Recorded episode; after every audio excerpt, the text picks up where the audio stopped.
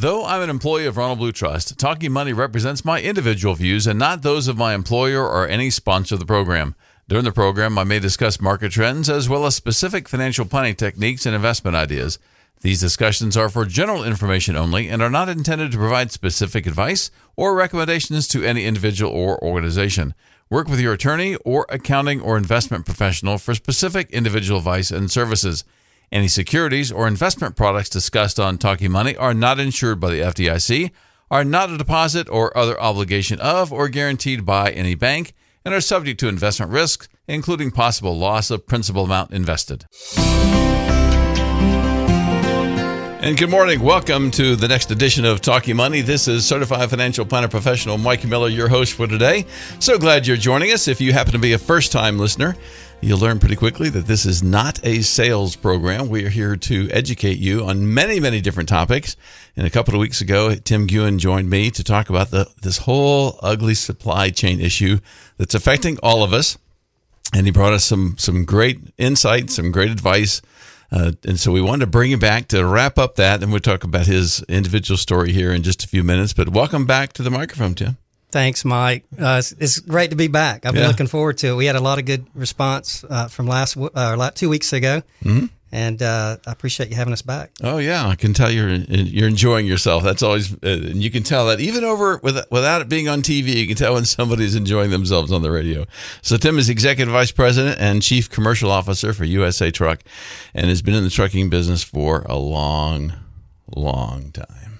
33 years, over 33 years, right? Yeah. That's right. So he knows his stuff. He's been around the block a little bit for that. So I thought to start the day uh, off today, we'd have a little bit of fun with you. So many of you will will show your age if you've heard this song before. I said, and, and I, I, wasn't even searching for a song; it just came to my head. So this would be a good one to, to play when Tim gets back on about about uh, the trucking industry, I guess, and some of the fun that they have. So Paul, take it away.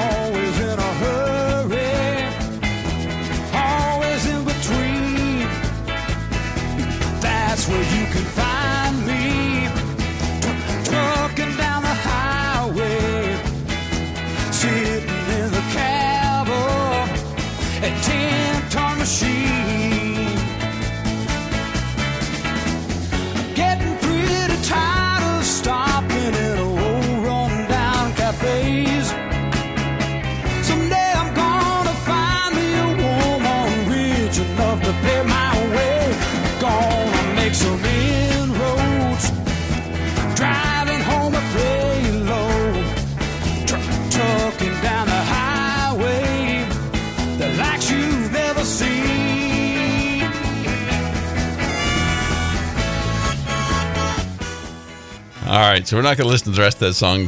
Don't want too many people to get uh, to used to listening to that. Then rather listen to the song than listen to us. But uh, that was that was a long time ago. Uh, that had to be in the seventies or something. That those uh, that, that they recorded that song. That was by seventy one. Seventy one back from Bread. So that was my growing up years. So this is a little before some of your times. But I know a lot of you listeners out there recognize that song. So trucking down the highway. That's what we want our trucks to do. We want them to keep trucking, and we've had some issues with that. We talked about that two weeks ago. If you missed that, go to talkingmoneyradio.com and you can pull up the archives and listen now. And it'll you can go to a lot of different uh, shows that we've done, but this one was two weeks ago. It's already been posted on talkingmoneyradio.com. If you want to hear more detailed analysis of the supply chain issue as it relates to the trucking industry, we covered that a lot. We want to wrap it up in this first segment or so today. But if you want to hear more about that, uh, I encourage you to go back and listen to that podcast at your leisure whenever you want. So we had a text, uh, Tim, come in at the very end of the program last uh, two weeks ago when we were on and didn't have a chance to get to it. So here's the question uh, they asked What is a mega fleet like USA Truck doing to avoid nuclear verdicts like the 1 billion settlement that we saw in Florida in 2021? It's difficult to avoid any type of litigation like that, especially if you're a trucker. In the trucking industry. That's why you talked last time about having all the cameras everywhere just to Yeah. help protect yourself. And that is really how we mitigate those risks. We do it a lot of different ways, but a lot of what we have done with technology has made a tremendous difference. Um, things that are on the truck that was not on the truck in 1988 when I got uh, really into the business, is, and yeah, we have electronic logs, which was a, a federal mandate. Um, you'll hear, hear the term ELD, so it, it monitors the driver's hours of service. It's doing that all the time, whether Au- they just automatically. Uh, they don't have to do anything manually to s- It- start it, or stop it. Well, Maybe start it to yeah, begin with. Sometimes, yeah, you still have to do that. But okay.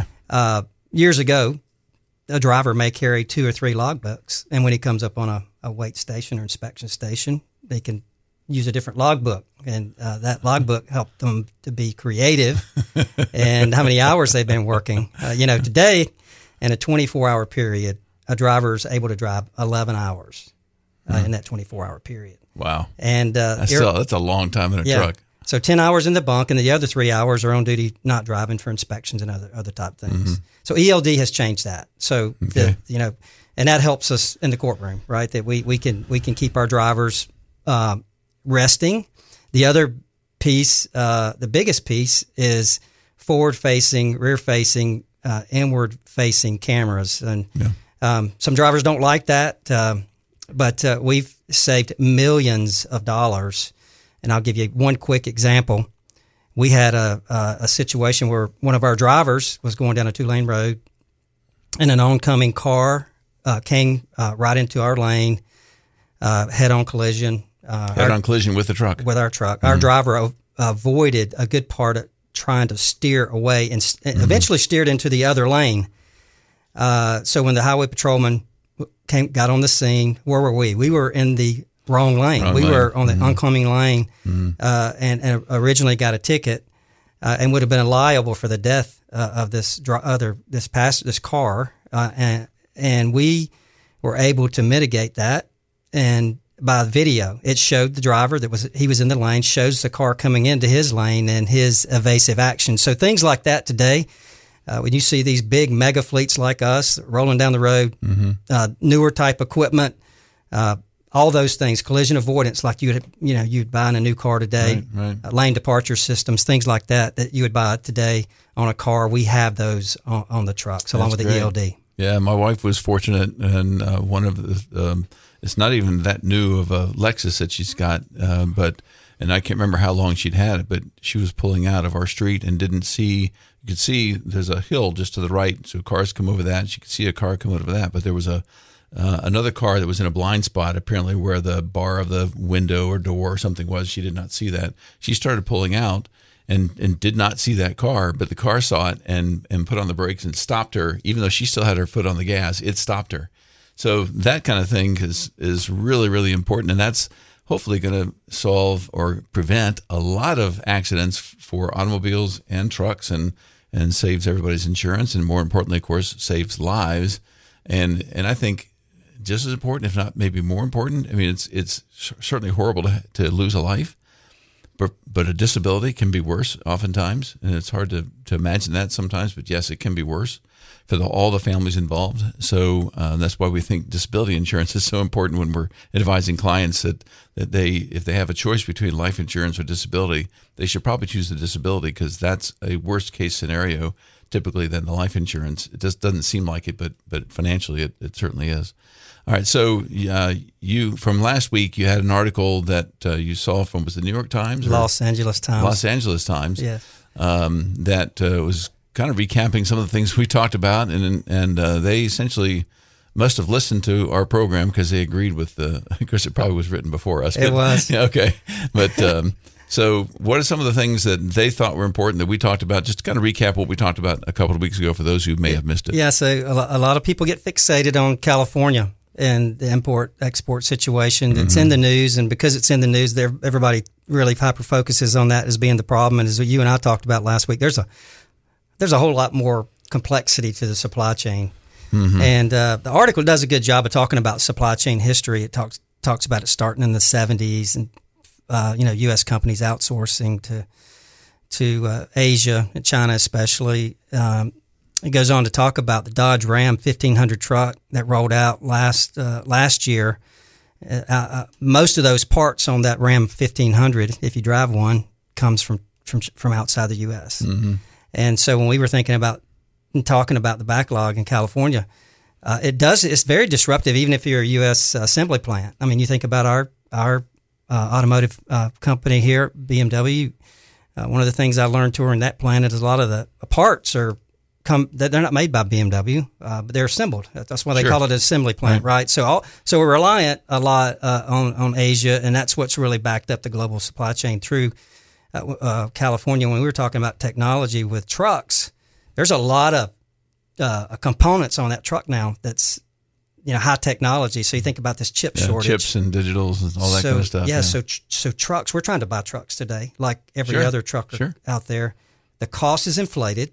Um, the chip shortage has caused a delay because we want those technologies on our trucks. Mm-hmm.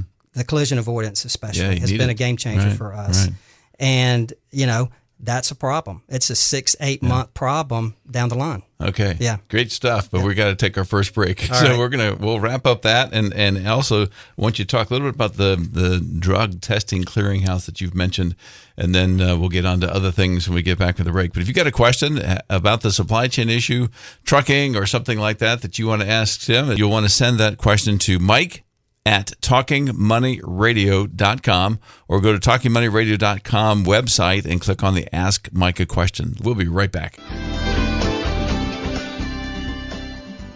Ronald Blue Trust is pleased to sponsor Talking Money. Ronald Blue Trust has distinct divisions that work with clients across the wealth spectrum private wealth, everyday steward, family office, and the professional athlete division.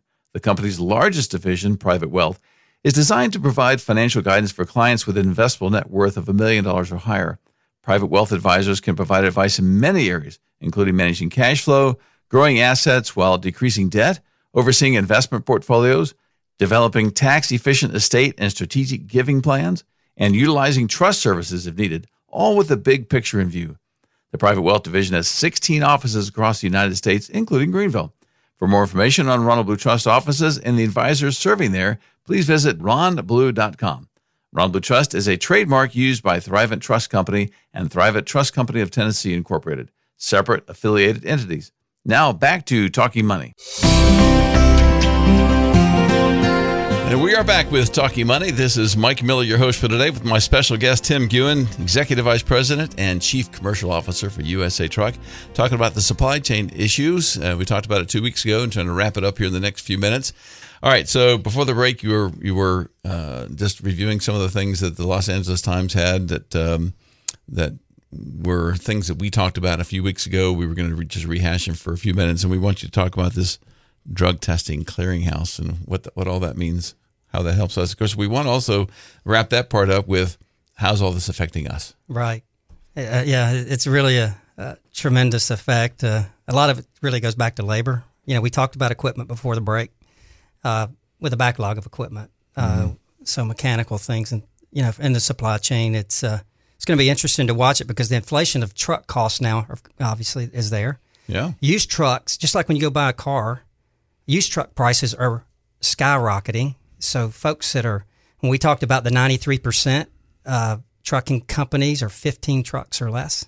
If you can get your head around there, mm-hmm. a lot mm-hmm. of the folks yeah. that you see in the news are like the one truck, two truck, three truck yeah. companies well, they're paying an uh, inflated rate for a used truck.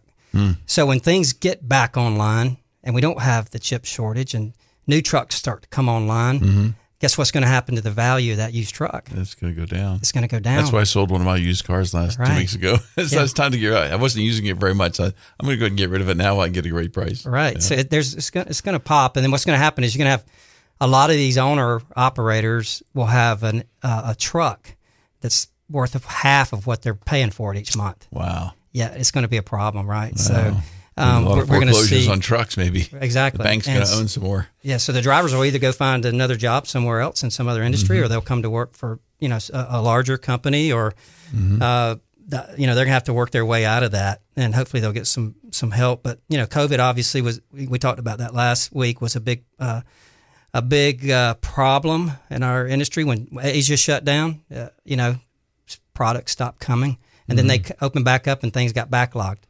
We have the same situation here, even with the truck truckers and uh, when you think about distribution warehousing uh, workers uh, that are out uh, sick. Mm-hmm. You know, it's slowed down the supply chain, so you, you have a backlog on both the imports and also on the on domestics. And we talked about that, but how is it affecting us? And that means that higher prices on many things, uh, heavy demand for shipping, uh, cause freight uh, costs to skyrocket. Uh, we get so we book somewhere in the neighborhood of a thousand, six hundred to eight hundred to thousand loads a day. Wow, that's a lot of stuff. Now we decline one and a half times that. Really? Yes, on a daily You basis. just don't have the capacity to do it. don't have the capacity. So uh, if if you think about it, and in the article, you think at some point in time you may have that capacity when all this stuff uh, will the demand drop then, or the capacity need to increase keep up with that yeah, demand? it, we just got to get people back to work. That's still Yeah. a big issue. We talked about last time. Yeah, People need we- to go to work. People need to go to work. I mean, easy money. You know, people don't value the dollar, so the inflation goes up. Fuel prices are up.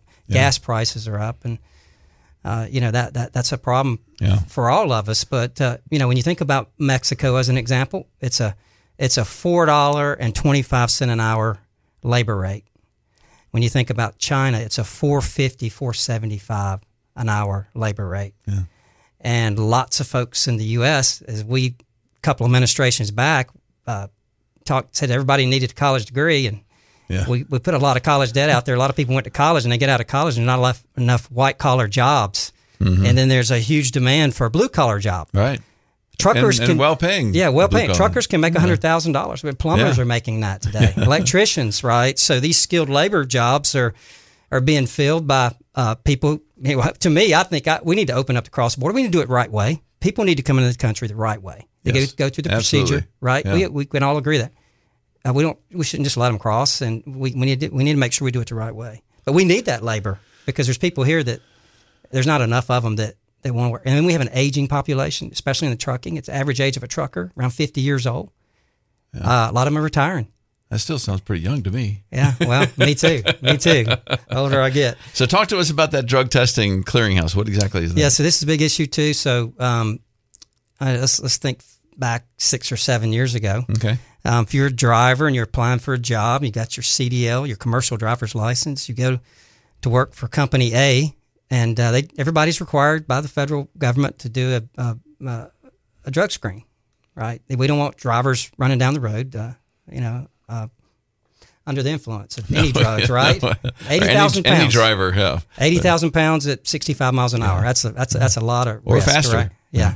So um, we have that, and and so seven years ago, um, you know, if you went in and you and you had a night out of partying, and your lifestyle was a little bit sketchy, maybe I don't know, party a lot. Mm-hmm. You shouldn't be really in a truck. That's what the federal government says, and there's there's Right. rules and regulations around that. You go have a drug screen, and you and you fail that drug screen, you could wait a week or two, and there's ways to get around it. You could go to company B down the street, go through the same procedure and get a job. And also, there's random drug screens, and you could be driving a truck for a company, and you could fail a random, and you can wait a few weeks and figure things out. Go to work for another company down the street by passing, being creative and passing the drug screens. And there's all kinds of ways to do that. Uh, today, we have the drug testing clearinghouse. Yeah. So if you went and Gotcha. failed the drug screen at company A, company B immediately sees it, Okay. and so you go into uh, you go into the clearinghouse, and it's it's it's about a ninety day deal. You go in there, and you have to wait, and you have there's certain criteria and things that you have to do to get out of the clearinghouse, and then what we're seeing now, what we're seeing with a lot of states legalizing marijuana and other other things, less than six percent of those drivers come back out. Once they get in that drug clearinghouse, it's like they're done Yeah, because they're probably addicts and they're not going to ever get drug free. yeah, they're gonna go, go if it's that important to them. They're going to go work somewhere else where they're not going to get random drug screens, and it's Yeah. and they're not behind the wheel of a, which is a good That's a thing good for thing. safety. Yeah. But for the supply chain, it's it's another one of those many things that I talked about last week that is contributing to the shortage Yeah, in the supply wow. chain. It's just amazing. A different subject, but I mean, how, how and this may have affected some of your childhood. I don't know, but substance abuse, whether it's drugs or alcohol, how that affects uh, children growing up, how that affects adults, and they just can't seem to get off that that cycle of addiction. And of course, you and I, being both on the board of Miracle Hill, hear a lot of stories like that. And one of the reasons we agreed to take our time and serve on the board of Miracle Hill because we feel like it's such a great ministry that helps so many people get out of that cycle of, addiction. And and talking about at the board meeting uh, last week, the percentage of, of success that we've had at Miracle Hill for the people who have gone through the program and not relapse. Uh, that's it's just unusual, and of course we know it's because of God, and that's it changes their heart, and He can change their heart where uh, no amount of counseling can do that on its own. God has to get in their heart and change that, and that's just it's tremendous to see those stories, and it's nice to hear that that um, there is some safety measures. There are some safety measures out there on the drug on the on the drug testing and truck drivers to help keep them off the road because none of us want that. And we've all seen some drivers who acted like they were maybe on the influence. Um, but uh, for the most part, you know, they seem to stay in their own lane and seem to know what they're doing, which is good. And there's still a bunch of trucks out there, but there's still uh, overall, I know a, a shortage based on on what we see in the supply chain and the disru- and the disruptions for that. All right, so we'll continue the second half of Talking Money, talking more about uh, getting getting. Uh, uh, gone from from meddling to preaching here to or preaching to meddling for Tim and his personal story. We'll get to that. We'll be back in just a few minutes with the second half of Talking Money.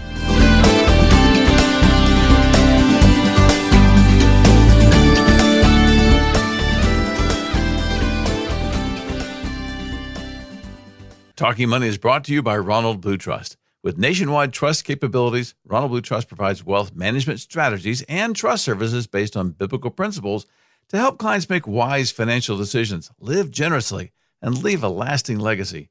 With over 11 billion of assets under management and advisement and a network of 16 offices including Greenville, Ronald Blue Trust serves over 10,000 clients in all 50 states through distinct divisions and offers services across the wealth spectrum in these key areas: financial, retirement, estate planning, investment management and solutions, charitable giving strategies, personal trust and estate settlement, bill paying, family office services, business consulting, and institutional client services.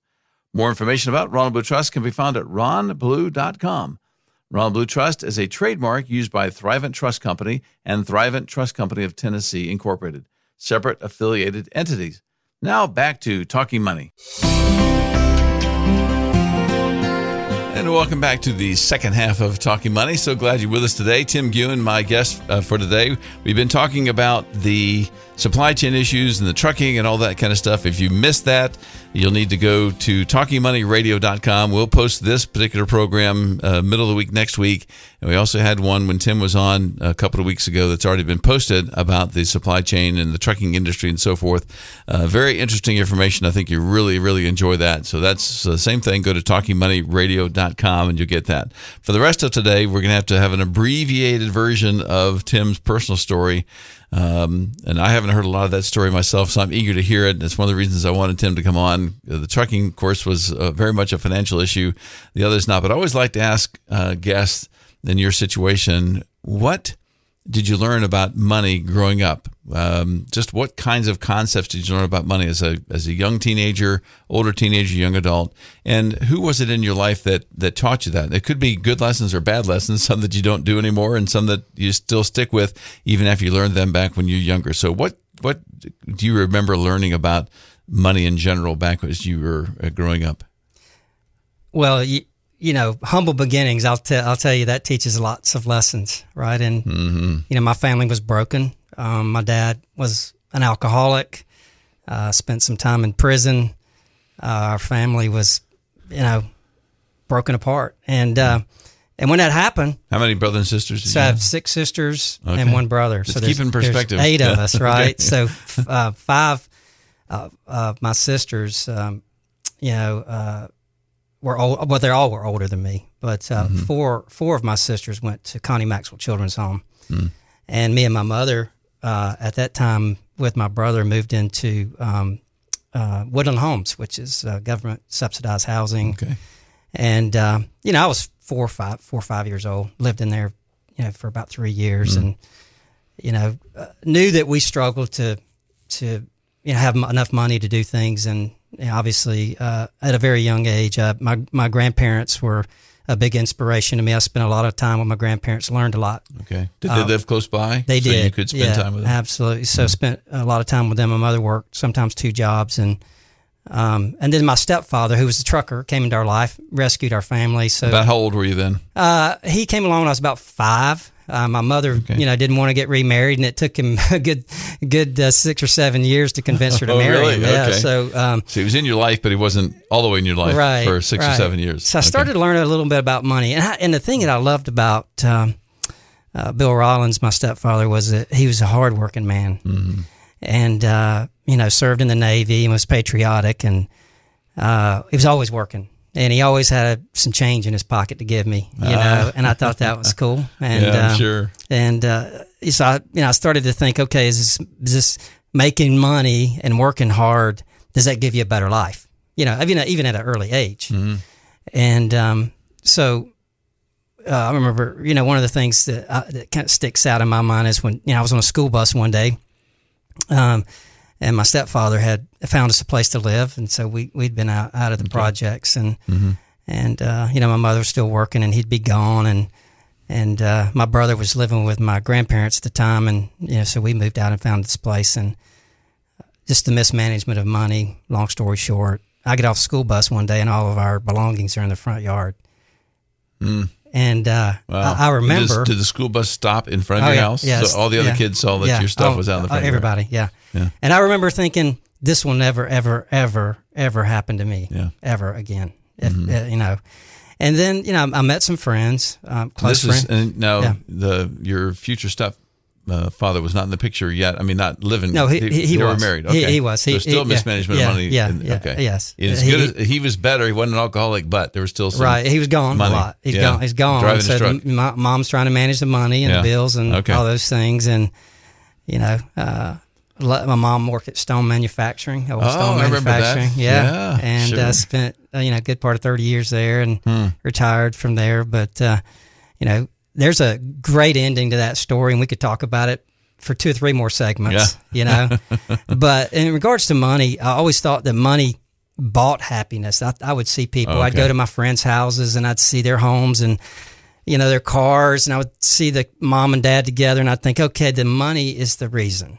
You hmm. know, so I had this wrong idea. You know, so I knew that uh, I needed to go to college. I wanted to make more money, so found a way to go to college. That's a story in itself. Yeah, I would, I would think so. Yeah, it was a struggle, struggle to get there, but I had lots of help.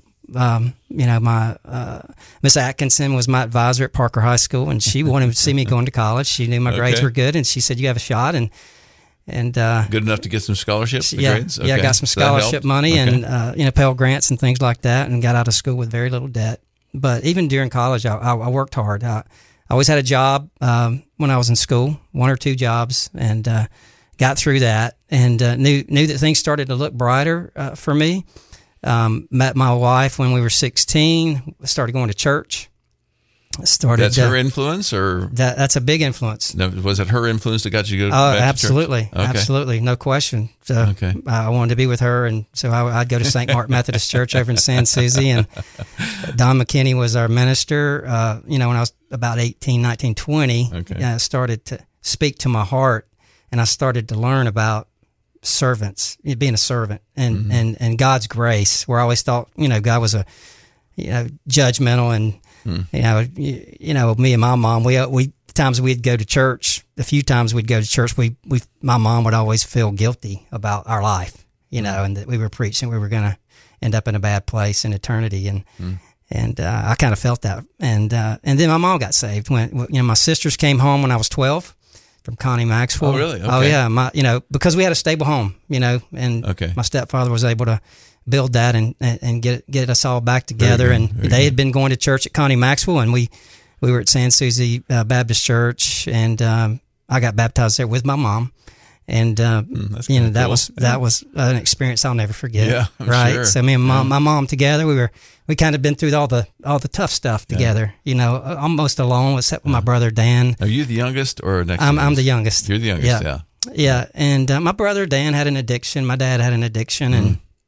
And and that's why the home was broken uh, for the most part. Um, and but Connie Maxwell really helped, and and you know Miracle Hill, you know uh, the, the the programs that we have there that help people, and you know as a lot as I as I worked through that and got into college, and and really got you know switched from Sans Souci to St. Mark, um, where my wife was going to church, and then I had my friends. Uh, you know, Mark and Kevin Sampson, Rocky Driver, Rick Ware, and Alan Corbin, and Ted Brazier, Walt Brazier. Are they all listening today, so you're having to make sure you I, mention got, all their I got to throw it out there for them because they mean mean a lot, a lot to me. And Yeah.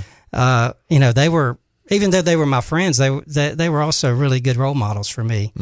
And uh, uh, Walt. Brazier uh, is Ted Brazier's uh, father, and Yeah, he passed yeah. away uh, last Right. year. Walt did, yeah. Um, but Ted and I have been friends for many years, and I'd go to their home and I would see a different life. Yeah, right. very different, Than, very sure. different than from mine. But they were very accepting and loving and caring of me, and uh, that that made a, a tremendous uh, had an impact on me. And then when I would go to the Sims or the Dry Broats or the hang out with the Corbins and all those people, you know, you know, I just see, and everybody Yeah. was in church. Did and you see, did you see a Yeah. humbleness about the Braziers that you say, okay, even though this guy's done well financially, he's not um, in your face about it, and it's just like really God helped get this. Yeah, get I didn't, I didn't really know. Uh, yeah, Yeah. I didn't know the difference. Right? He was always, "Hey, boy," you know, slap me on the back, and me and Ted would be playing basketball when coming to the house, and Yeah. I went on a couple of vacations with him, and you know, I was just. But I would get, I get a so you. I was try. I was at that point figuring things out for myself. Hey, okay, this this is the life I want. Yeah. And I was still in the back of my mind. Says it's, the- it's the money that drives Money, it, right? yeah, right. And then uh, as I started to walk in my faith, I understand that uh, it was just, it wasn't the money. Actually, money could do the opposite to you. It sure right? can. And then that's when I had to learn. You know, it's like, okay, now is it the money or is it the grace? Uh, it- and then I started to look back on my life and things that I used to be embarrassed about or talk embarrassed to talk about. I began to understand it was a true blessing that I had this very humble beginning. Mm-hmm. You know, and I'll never forget a big part of that in my walk, uh, in my small groups, uh, people that uh, care and love for me and, and my family and Sherry, and we do the same. And we meet, you know, every Monday night, uh, uh, even through even through COVID and the pandemic. But being able to hear hear from them about their struggles and being able to share my story is is you know I feel good about it, and it's something that I used to you know be embarrassed about. Something I can talk about now, but it all goes back to I believe that God puts us here uh, to serve and uh, serve the church, serve a ministry, um, serve at work. A lot of people miss that. Yeah. And uh, when I said Huge ministry for you. Absolutely. So my ministry at USA Truck, people know my faith. And when I said last time that you're not going to find a more God fearing, hardworking, patriotic American than you're going to find in the trucking industry. And I mean that because people recognize that in our industry. And, and I've been able to make an impact. So when we were talking on break about servant leadership, um, you know, God was the Jesus was the greatest leader of all time. There's no question about it. And I tell people, right. you can talk about all these other leaders in our world today, but there was none other. Yeah. I mean, for 2,000 plus years later, people are still following him. Sure. No, uh, no other leader was able to do that. Now he's God, so that's why uh, we obviously know that. But you know, for, for me, you know, I, I learned so much from the Bible about wisdom and servant uh, leadership and, and and being a servant of God because uh, in my work, when I feel like I'm serving others and I'm serving my family and my friends uh, and this Miracle Hill ministry, the money always follows. It always does. Yeah. So now it's flipped for me. I'm not focused on the money. I'm I'm focused on the servant, and, and being a good servant, the money uh, The money follows. follows, and and uh, doesn't always, but I mean, it- but, God but, but always. for me to answer yeah. that question, that was a long answer, but it's a it was a long uh, transgression for me uh, all, all the way through. I mean, uh, I just uh, you know it took me time, and I went backwards with it, uh, and I, I- I got the wrong idea, and I transgressed into to that, and and now I, I feel like that uh, God's been so patient with me uh, about that. And um, but I think our country today um, and our youth and the absence of a father in a home uh, to show that hard blue collar work, uh, I, I'm blessed. And I told my mother uh, a few years ago when I when I really started to accept the grace and love of Christ that uh, you know she was she always felt guilty a little bit about the Right, you know things yeah. the way things happen. Right. Of course, you know it's natural for a mother Sure, mother to feel sure. that way. But I called her up and I I was on driving from a business trip and I just picked up the phone and we started talking. I said, "Hey, mom," I said, "You know, I just want you to know this. I wouldn't trade my life for anybody else with anybody else. I want you to know that because I know that our struggles have made us better. Yeah. And I think today people miss that. I think Oh, they miss it. They, absolutely. they miss it in work too, right? Uh, and sometimes it is they see you today and see a successful person and don't even think about that there might have been a a difficult past. What what got you here and what helped get you there was that difficult past. Yeah, I'm gonna have to to stop you for a second. Get to our Okay. last, have to All get our last break in. Okay. And I hate to stop, but we have you know got to pay the bills, I guess. So we got to get to the to the break. So we'll enjoy listening to the rest of uh, Tim Guin's story after we get back from this last break. Ronald Blue Trust is pleased to sponsor Talking Money. Ronald Blue Trust has distinct divisions that work with clients across the wealth spectrum private wealth, everyday steward, family office, and the professional athlete division. The company's largest division, Private Wealth, is designed to provide financial guidance for clients with an investable net worth of a million dollars or higher. Private wealth advisors can provide advice in many areas, including managing cash flow, growing assets while decreasing debt, overseeing investment portfolios, developing tax efficient estate and strategic giving plans, and utilizing trust services if needed, all with the big picture in view. The Private Wealth Division has 16 offices across the United States, including Greenville. For more information on Ronald Blue Trust offices and the advisors serving there, please visit ronblue.com. Ronald Blue Trust is a trademark used by Thrivent Trust Company and Thrivent Trust Company of Tennessee Incorporated, separate affiliated entities. Now back to Talking Money. And welcome back to Talking Money. We have about nine minutes here left on the program. We've been talking about uh, the supply chain issues and then getting into Tim Guins, my special guest today. He's the Executive Vice President and Chief Commercial Officer for USA Truck. A lot of great information about the supply uh, chain and as it relates to to the trucking industry. And we did have a caller that called in, left a voicemail that would like uh, Tim for you to explain the surcharge, the fuel surcharge that truckers have to pay, and how that affects prices and so forth. Absolutely. So as fuel goes up, um, most fuel sur- we, we put in a fuel surcharge. So you have a rate per mile that the customer pays. So it could be two dollars a mile, three dollars a mile uh, for the, every mile the truck travels between point A and point B to deliver goods. But fuel is, uh, you know, you have your fixed cost in trucking and you have your variable cost, and fuel's very variable. Uh, when you see the price of gas or the, the price of diesel fuel go up and down, uh, you have to adjust pricing. And rather writing a new contract or always renegotiating a rate every single day or every time that fuel prices change, you put in a scale, uh, and these scales range anywhere from uh, five cents to six cents per gallon. So for every five cent or six cent increase in fuel, it's a penny surcharge extra. So you have your base fuel rate and the rate, and then a fuel surcharge kicks in when fuel or gas prices go above what you modeled in your price for the uh, freight being moved. Okay, and that's how it all affects all of us because that makes freight freight delivery cost more, which ends up costing making the product. Of course, Yes, whatever you're delivering costs more. Exactly. because it costs more to, to do that. Okay, very interesting. All right, uh, don't know if we'll get any other questions about that, but we'll see. Um, so back to to to Tim's and personal story and, and money and just your life growing up and how um, the the choice between really is money what's making success people successful or is it the grace of God and money just happens to be a byproduct or, or a tool that's used and and we you know that you you landed on the tool. So, but the, one of the interesting things you talked to me about was gospel music and Elvis. yeah. So that's that's I've been talking about that in the promos, so I know people are interested. So, what in the world does gospel music and Elvis on vinyl have to do with uh, with Tim's life? Yeah, um, you know the Bible tells us when when a few gather, it's church, right? And I remember uh, when I wasn't regularly in church, in my very young years, when I was spending so much time with my grandparents, my grandmother Edna Thompson, she would pray over me all the time, and hmm. she and I would hear her pray for my mother, and even pray for my dad and my uh, stepfather and my sisters, the whole family. She was hmm. really, really, uh, you know, I learned about prayer from her, and you know, I was always hopeful that God was listening, but you know, I was too young to really understand the grace part of it, and Well, plus in your situation, it's easy to think there is there can't be a God. Otherwise, I wouldn't be going through all this rough time. Yeah, y it was. You know, yeah, you, you you do question that, and but I would see her, and she just had this grace about her, and just, um, but she loved her gospel music. Mm-hmm.